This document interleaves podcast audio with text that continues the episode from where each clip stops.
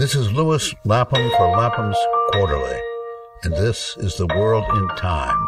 Lead support for this podcast has been provided by Elizabeth Lisette Prince. Additional support was provided by James J. Jimmy Coleman, Jr. Speaking today with the eminent historian Geoffrey Wheatcroft about his new and very fine book, Churchill's Shadow The Life and Afterlife of Winston Churchill. Your book, Geoffrey, is history written as a tragedy and not a melodrama, and to my mind, it is a work of art. I've lived in Churchill's shadow for 85 years, on both the sunny and shady side of his name and image, and you put the two sides together in a way I've never seen done before. If I may be permitted a Churchillian going over the top, you paint a portrait worthy of Holbein or Goya. Perhaps you can begin with the where and when you first heard Churchill speak and why, 65 years later, you came to the writing of this book. Well, thank you, Lewis, for those uh, almost excessively kind words. Um, I'm very gratified. Uh, Churchill, uh, Churchill's shadow is, I hope, an apt phrase because, of course, like anyone of my generation, born just after the war, uh, we, we, we grew up in that shadow. I can't remember when I first heard Churchill's um, voice, but it must have been uh, in my very early infancy, probably on the radio. And we grew up with him, um, his, his, his, hearing his speeches from the war, but hearing him still speak. Because when I was uh, six, no, five or six, Churchill rather eerily returned to office as Prime Minister again in 1951. And so I, by the time I was growing up and beginning to take any interest in politics, well, he retired in 1955 at the age of 80. So I was still a, a boy when he, uh, his political career ended. But his, his presence was inescapable. Of course, so was the presence of what we all called the war. It only meant one war, the one that ended in 1945. And, and uh, Churchill loomed over it, over us, over that war, over and over the post-war years. And then, of course, his funeral in 1965 was a completely extraordinary event. Well, I don't think anybody who witnessed it will have forgotten it. Um, a rather brilliant confection, oral and visual rhetoric nobody seemed able to escape from this shadow, not least in your country, because it, I think Kennedy, John Kennedy, was the first American president openly to invoke Churchill uh, as, as someone by way of an indirect endorsement. It's notable that Kennedy was the first president for many years who hadn't actually worked with Churchill because uh, Roosevelt Truman and Eisenhower all had worked with him. And they, they, perhaps didn't have quite so many illusions about him as younger people. And subsequently, it became uh, uh, uh, uh there, there, developed an, an, a quite extraordinary Churchill cult in America, which Christopher Hitchens. I'm, I'm fully aware of that. I mean, it, during my life as a journalist, practically every politician's office I've ever been in has a portrait of both Churchill and Teddy Roosevelt on the wall? Well, it would depend on which country you're in. I mean, uh, Nigel Farage, for example. I mean, I have a, I'm, I'm a bit of a connoisseur of people who have portraits of Churchill. More recently, uh, well, when there's a photograph in my book actually of President Reagan in the White House in. Yeah, I remember 19, that. Yeah, 19, in 1987, in the Situation Room at the White House, and behind him is you can just make out on the wall uh, one of the famous 1940 posters. And if it's looked at close up, it shows a flight of aircraft overhead, Winston Churchill beneath, looking indomitable, with the words, Let us go forward together. Then by, by 2001, of course, Bush the Younger liked nothing more than to be photographed in front of the bust of Churchill which stood in the Oval Office while he was spouting Churchill's words. Well, let's go back to the life. I mean, let's let's go back to the to the beginning, and you know, give us an idea of the vast sweep of Churchill's life, born 1874, and then pick it up from there. Well, it was an enormous sweep, are the right words, because he was a Victorian. he was 25 by the time Queen Victoria died, and uh, he had just been elected to Parliament. Uh, he, uh, uh he, he had fought for the Queen um, in the British Army on the northwest frontier of India and in Africa twice over. He had travelled the world as a young man, and of course he continued, although he left India for the last time in 1899 as a cavalry officer, he continued for the rest of his life to believe himself to be the ultimate expert on India, which was not much help, in fact, 30 or 40 years later. But then he entered politics he had astonishing career really because he became an MP in 1900.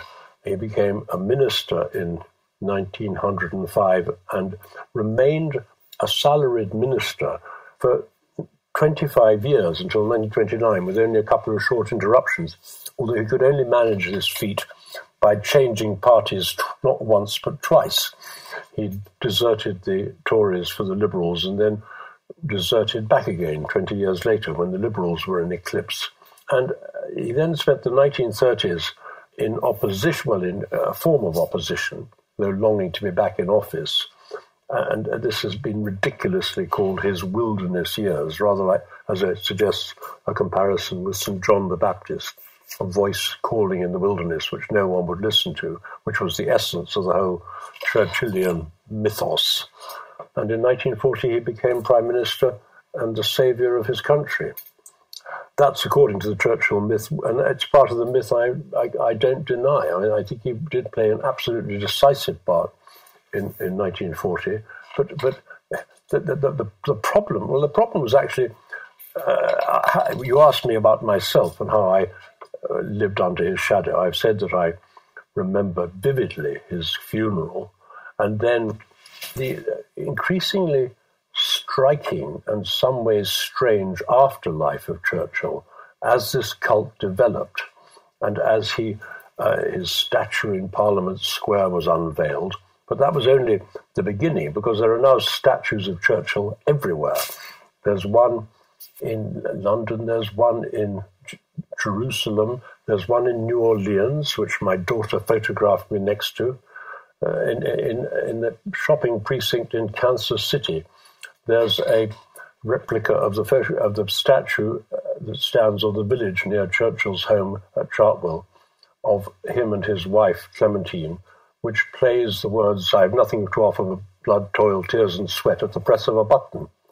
And as as as to, as to leaders who've invoked him, those who done so include everyone from George W. Bush to Benjamin Netanyahu to Nigel Farage, the uh, leader of the anti European Brexit party in this country, uh, all of whom have invoked him while not necessarily knowing very much about him. Because, of course, going back to his career, uh, in, in the 1900s, he was an extremely vigorous, radical liberal, and he played an important part in creating the, uh, the foundations of what we now think of as our entire system of social security and welfare. In, in, in league with his colleague Lloyd George, he moved rather violently to the right after the Russian Revolution in particular and the rise of the Labour Party in England, which uh, he thought was a mortal threat. Although by 1940, of course, he brought Clement Attlee into his great coalition government during. But you say that all through his political career, he was disliked and distrusted. He never had followers. I mean, he he, he has this magnificent legend of, of, of this great politician and magnanimous man, but off the you know away from the camera and from his own self-glorifying prose, he's he's He's not much liked. He's mistrusted. He's arrogant. He's meddlesome. He's all of those things. I mean, he was uh, an, incredibly difficult colleague when he was in government. I mean, from 1924 to 29, he was the Chancellor of the Exchequer or Finance Minister in Stanley Baldwin's government. Uh, it was incidentally an office for which Churchill was quite remarkably ill equipped. I mean, his management of his personal finances was hair raisingly disastrous. He was perennially on the brink of insolvency until the age of 65. And although he earned enormous amounts of money, he always spent more than he earned. Anyway, he, he, uh, he was not a good Chancellor of the Exchequer. Um, and he, it's hard to say exactly what his political achievements have been up to up to 1939. In fact, um, Paul Addison, who is one of the has written one of the very best brief biographies of Churchill, I strongly commend. Uh, he says that had Churchill died in his 65th year in 19, 1939, he would be remembered today as the most interesting failure of early 20th century British politics, and that's quite true. I mean, he was he had uh, Lloyd George, who had, as I just said, had been his comrade in arms in the 1900s, creating the welfare services, but they became uh, frenemies, I think one can say, for many years thereafter. And Lloyd George, writing in the 1930s, said about Churchill that his trouble was that he had many admirers, but he had no followers. And, and it is, it's to, to an unusual extent for any very notable politician. That was true. He was he'd managed to make himself unpopular with every party. Obviously, the Liberals by well, the Tories by deserting them back in 1904 and then returning 20 years later. One of the things that would have marked him as a failure up, up until 39 was his uh, very bad military strategic judgment. I mean, talk about Gallipoli.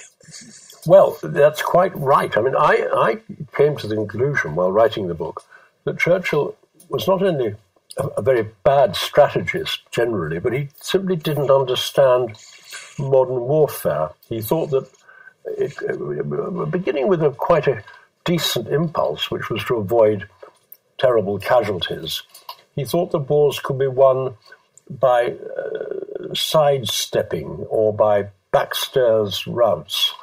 And Gallipoli was the classic example. They were, they were a completely disastrous one. I mean, he, by the end of 1914, the contending armies, the French and British on one side, the Germans on the other, were just stuck on the Western Front in this ghastly attritional trench warfare, which lasted for more than four years, with the line barely moving. And Churchill was, incidentally, he was right later to criticize General Haig for his futile offences on, on, on the Somme in 1916 and what Churchill called the ghastly crime of Passchendaele in 1917. Uh, but, but Churchill was in a very weak position because when he was given the opportunity to find a way of avoiding these bloody head-on confrontations, he, he made he chose the Gallipoli landing, which is more absurd uh, than its words can easily describe. I mean, to, dis- uh, to understand this absurdity of Gallipoli, you just have to go there. It's a, it's a very thin, narrow peninsula on the far extremity of what is still geographically Europe, um, running from Constantinople, as it then was, now Istanbul, westward along this thin uh, peninsula until it comes to an end at Cape Helles. And they they chose to land at the at the at the very end of the, the peninsula and to try and fight their way. Uh, with the intention was to try and fight their way all the way along it. Well, it was I think could just go there. It is crazy to think they could do it. Incidentally, the operational plan for the landing in April 1915 was to take the, the mountain five miles inland on the first day. 11 months later, they still hadn't reached it, instead of which they'd just been pummeled by the very good Turkish artillery which commanded the heights. Yeah, it also entailed the, the killing of a great many British and Australian troops. It certainly did. I mean, it's, it's, it's a site myth. It, it was a founding myth for two countries, for for the Turks, because one of the, the, the, the Turkish commander was the man known later to history as Kemal Ataturk, who created the modern national Turkish state, which succeeded the old Ottoman Empire. Uh, but and, and and he, uh, he he could reasonably claim Gallipoli as a Turkish victory. The Australians uh, still celebrate Anzac Day, which stands for Australian and New Zealand Army Corps, every spring. And they did. There was a slight myth, talking of myths, propagated in this case by Keith Murdoch, um, whose son Rupert Murdoch is known to us all still. And he was a reporter who said that, quite rightly, that the British campaign was foolish, and also that Australian boys were being needlessly sacrificed, with the implication that nobody cared about the, the lives of Australian boys in the British High Command. Well, they may not have done, but it was they were no more carelessly treated than the British soldiers were. And, and the only answer, by the way, to any, anyone to this day, latter day Churchillians, who say that, that Gallipoli was a brilliant conception which unfortunately went wrong. I mean, the answer was given by one historian who said that uh, the Gallipoli uh, could only have been a success if the campaign had been fought somewhere else. And that was true of a, num- a number of Churchill's subsequent campaigns. Right. I mean, name some of them. I mean, there was the whole attempt at the underbelly of Europe, the Dodecanese. Well, that was precisely it. He, he Andrew Roberts, who I should, who wrote a biography of Churchill three years ago, and has written a very hostile review of my book, but then given his own um, adoration of Churchill, he would not like my book, I have to admit. But uh, he says that the Gallipoli campaign w- was merely ill fated and, and, that it might have succeeded. But he also says that Churchill made mistakes and learned from them, as with Gallipoli, apparently. But to the contrary, the historian A.J.P. Taylor said that during the Second World War, uh, Churchill continually had Gallipoli in mind as an example, not a warning. And he repeated it in the Dodecanese campaign, which is not at all far from Gallipoli, the, the Greek islands in the, to the southeast of the Aegean, where there was an absolutely bizarre attempt to seize the islands in September 1943. Eisenhower quite rightly said he didn't want to have anything to do with it. And, um, and, and, and it was utterly futile in every possible degree, and it was all Churchill's doing. Uh, but then the whole Med- Mediterranean strategy in the Second World War was his doing, really, and he he tricked and deceived the Americans and the Russians into this um, campaign. First of all, for American troops to land in North Africa in November 1942, and then, uh, which the Americans didn't want to do, to land in Italy. And uh, when you look at it, or if you just travel through Italy on a map, I mean, it, it seems quite extraordinary to think that uh, the best way to invade Europe is from the very bottom of Italy. And then you have to fight your way up a long, narrow peninsula with a, a great rugged mountain range running through it and rivers coming off on every side. Um, it was really Churchill's determination to avoid as long as possible because of his memories of the Western Front in the previous war, any large confrontation with the Germans, uh, meaning in northern France, which was in fact the only way that the Western Allies could make any serious contribution to the war. And I'm afraid that uh, when you look at that at that second war hard through the perspective of time, you, you have one. We have we have to recognise we what Churchill, uh, rather misleadingly in my view, liked to call the English-speaking peoples. We uh, we ought to recognise we Americans and English that we didn't actually play a very large part in defeating Hitler. I mean, that's to say, for the overwhelming amount uh, of fighting was done by the Red Army who sustained colossal casualties compared with the British and the Americans. And, and, and, and, indeed, the Germans sustained almost all their casualties fighting in the east rather than in the west. Yes, I mean, the two biggest battles of the European war were Stalingrad and Kursk. And in both of those battles, more than a million soldiers on both sides died. And it's, it's a completely different order of magnitude than Normandy. Of course it is. And Churchill said Normandy was the most important battle of the war, which was preposterous when it was the same year as, as, as uh, some of the battles being fought on the Eastern Front. Um, and Churchill, eh, more than anyone else, distorted our view of that war.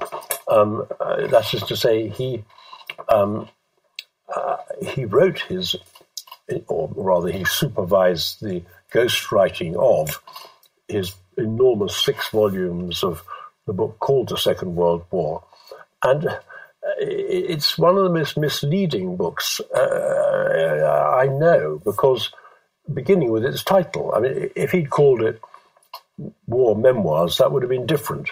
Uh, if he'd admitted that he was writing simply a personal account of the war. But he, he gave, the, the, title gave the impression that it was a general history of the war. And, and it play, gives very little attention, indeed, to the two great wars that were fought, uh, and, and in which, of course, the British played little or no part. That is to say, the great land war in Europe between Germany and Russia in the east, and the great sea war in the Pacific between Japan and the United States. I mean, that's an important point. I mean, I think you quote Churchill's daughter as saying that the the whole point about Churchill was his gifts as a storyteller and as a journalist, and so his history of the war is really the history of his is the making of his own legend. It, it's very self-promoting. Very much so. I mean, I, in 1900, when he came back from covering the Boer War in South Africa as a reporter, um, he gave a series of lantern slide lectures, which were the cross between the TED Talks and the television program of, of his age. He gave them around in London and around England, and then he crossed the Atlantic and gave the same lecture right across the United States and Canada and, and, and it was called The War as I Saw It, which is actually, yeah. the, that is really the title he should have given to his two very long books. The first one called The World Crisis, about the Great War, and the other one called The Second World War, because both of them are really the war as I saw it, rather than uh, uh, a, a, an actual history of the war. We talk about his attitude toward terror bombing. I mean, his. I mean, the thing that strikes me as appalling about him is is his knowingly setting out to destroy every town in in, in Germany and kill every man, woman, and child. Well, he. The truth is that he, he was. There was no subject on which he was more confused and conflicted than terror bombing or fire bombing. He he said in his first parliamentary speech that the wars of peoples will be more terrible than the wars of kings, which proved all too true.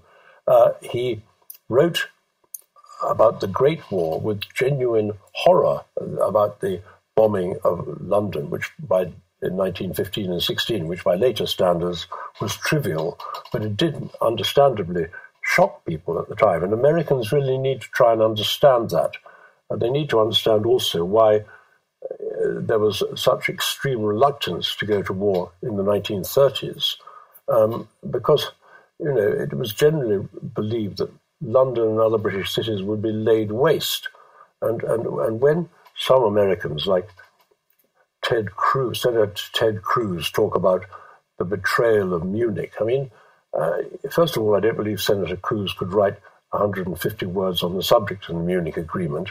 But uh, you know, how many bombs ever fell on American cities? Uh, how many bombs have fallen on a city in Texas? Um, so Churchill was um, uh, uh, deeply apprehensive about bombing, and it was he, he, he gave the most blood curdling warnings about what would happen, and, and his supposed prescience in the 1930s, his great warnings about war and the need for rearmament were actually quite wrong headed because he talked the entire time in terms of air power. And he thought that, as I just said, that uh, England was in terrible danger of being destroyed by Germans. As it happened, the Germans didn't have anything like the capacity uh, to inflict very severe damage on this country, my country. Um, and he thought the only answer was uh, what would later be called mutually assured destruction. We have to build bigger and better bombers than theirs and, and terrify them by the threat of destroying all their, all their cities. But this turned into a sort of self fulfilling prophecy. That by 1940, after Dunkirk and the rout of the armies, the Western armies in France, and the miraculous rescue of the British forces, and then the Battle of Britain, and then the Blitz. These are the founding myths of, of, of, of uh, English history for the last 80 years. Um, when we stood alone, in Churchill's very mis- again very misleading words, he thought then that only a bombing campaign, only by way of a bombing campaign, could we uh, defeat Germany. But by the end of 1941, it had become clear that bombing, British bombing, was doing very little damage indeed to Germany. And uh, Churchill wrote an extremely sensible, sensible memorandum saying that the Bomber Command and the Royal Air Force should not make exaggerated claims. But at a decisive moment at the beginning of 1942, when he could have decided to reduce the bombing campaign uh, and to use the resources being devoted to Bomber Command instead to other military purposes. For example, uh, to the kind of aircraft we really needed, we, which was long distance aircraft for the Battle of the Atlantic uh, in the great U boat campaign, which did mortally threaten England. Uh, instead of which, he agreed to accelerate the bombing and appointed uh, Arthur Harris as the head of Bomber Command. And uh, over the next three years, the bombing of Germany intensified, and the, um, they, we, I suppose one has to say, discovered the technique of firebombing by which an entire city could be set ablaze. And when you read nowadays about uh, the horrors that have been inflicted on some city, maybe Sarajevo during the Balkans conflict, or um, somewhere in Syria more recently, with many hundreds of people killed, we should remember that in Ju- July 1943, in the in the great uh, catastrophe, as they, they, called it in Hamburg, the city of Hamburg was set into one vast fireball, and 40,000 people were incinerated. And Churchill, uh, by then, couldn't really stop this. It became a kind of Frankenstein's monster, the bombing campaign, and it continued through 43 and 44 and into 45. And then Churchill, with the famous bombing of Dresden in February 1945, Churchill uh, began to see as a politician which way the wind of public opinion was blowing. He began, I think, to perceive that there would be a revulsion after the war, as there has been, against this wanton destruction of every German city and the killing of nearly half a million civilians. And he wrote a, a, a memorandum trying to disown the bombing campaign after Dresden. Um, but you know, he was really in no position whatever to do that. Well, given his frequent mistakes and misjudgments, and the dislike and distrust that he inspires in his fellow politicians, how do we get the mythos of the finest hour and the greatest man who ever lived? Well, that I mean, is, you, you, you, I mean, that, you, you've asked me a question um, which I might have been spent rather too many years trying to, to answer. I mean, one of the inspirations for my book has been my my late and revered friend Sir Michael Howard, who was a great historian who died two years ago, the day after his 97th birthday. Uh, he was Regius Professor of Modern History at Oxford. He was a professor at Yale. He wrote a great history of the Franco-Prussian War. He, he more or less invented the modern study of military history. Um, and uh, moreover, uh, at the age of 21, he'd won the Military Cross commanding a platoon of the Coldstream Guards at Salerno. and he uh, said nearly 30 years ago something which has been in my mind the whole time I was writing the book, which was the problem for the historian is not, as so many Americans seem to think, why Churchill was uh, ignored for so long, but how it was that a man with so dubious a background and so disastrous a track record could have emerged in 1940 as the saviour of his country. Well, well that, that's a question which I've at least tried to address, whereas the Churchillians, the hagiographers and hero worshippers, don't address it at all. They just say that Churchill w- was a giant among pygmies, and it was the folly of his compatriots and everyone else for that matter. How do you answer the question? Well, I, it was.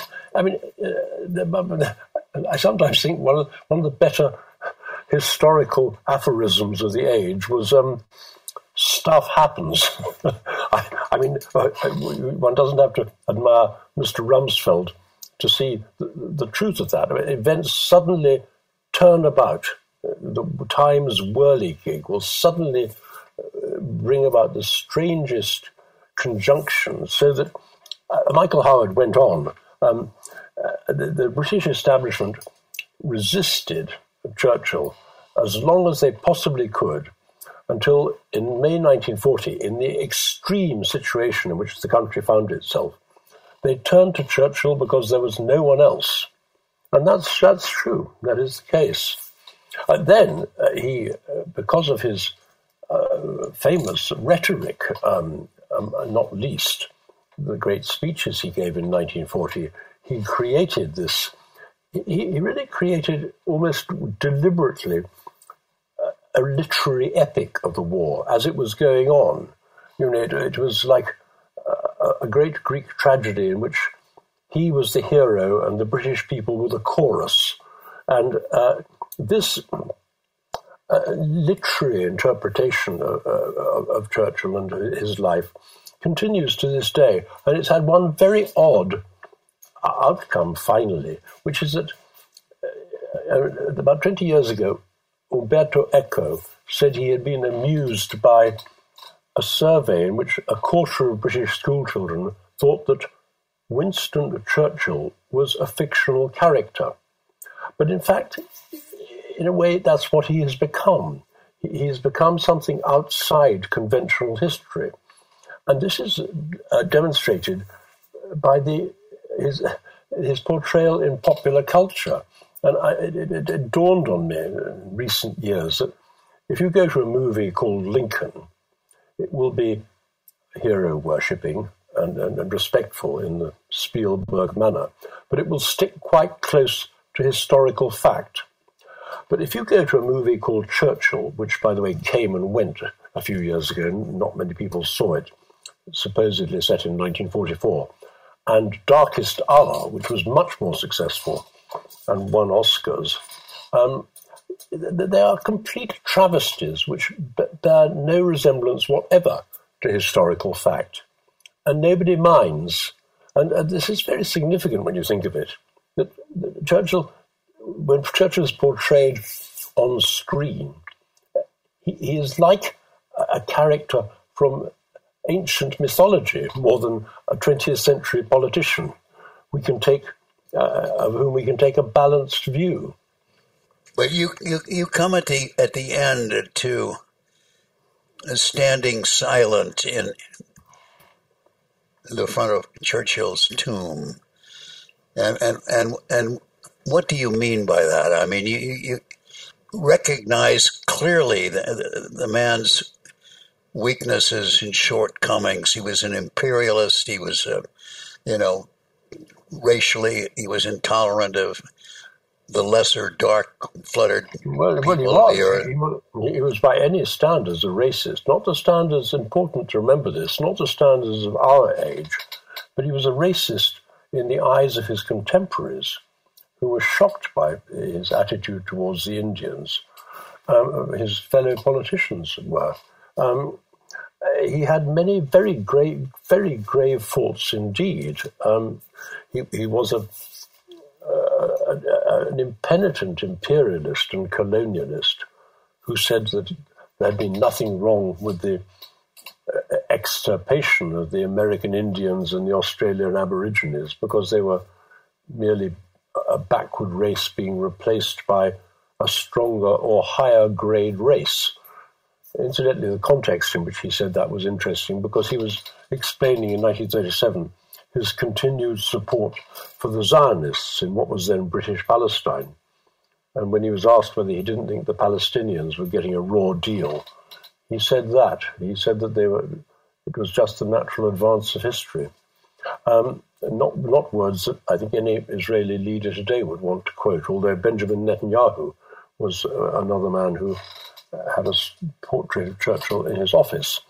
Um, he, he's quite exceptionally difficult, Churchill, to pin down because of his the vast magnitude of his life and his achievements, but also because uh, of, of the.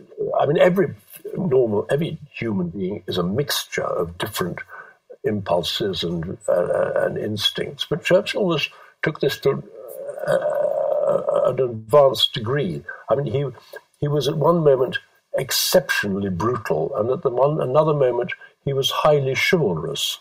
And the two things uh, were so conflicted within him that uh, it's very difficult to disentangle them sometimes. It just happens that at one moment he was swept on a wave of history in 1940. Um, and uh, he did, I am the first to say, lead his country heroically at that in that critical year from 1940 to 1941. But really, in many ways, he has misled us ever since.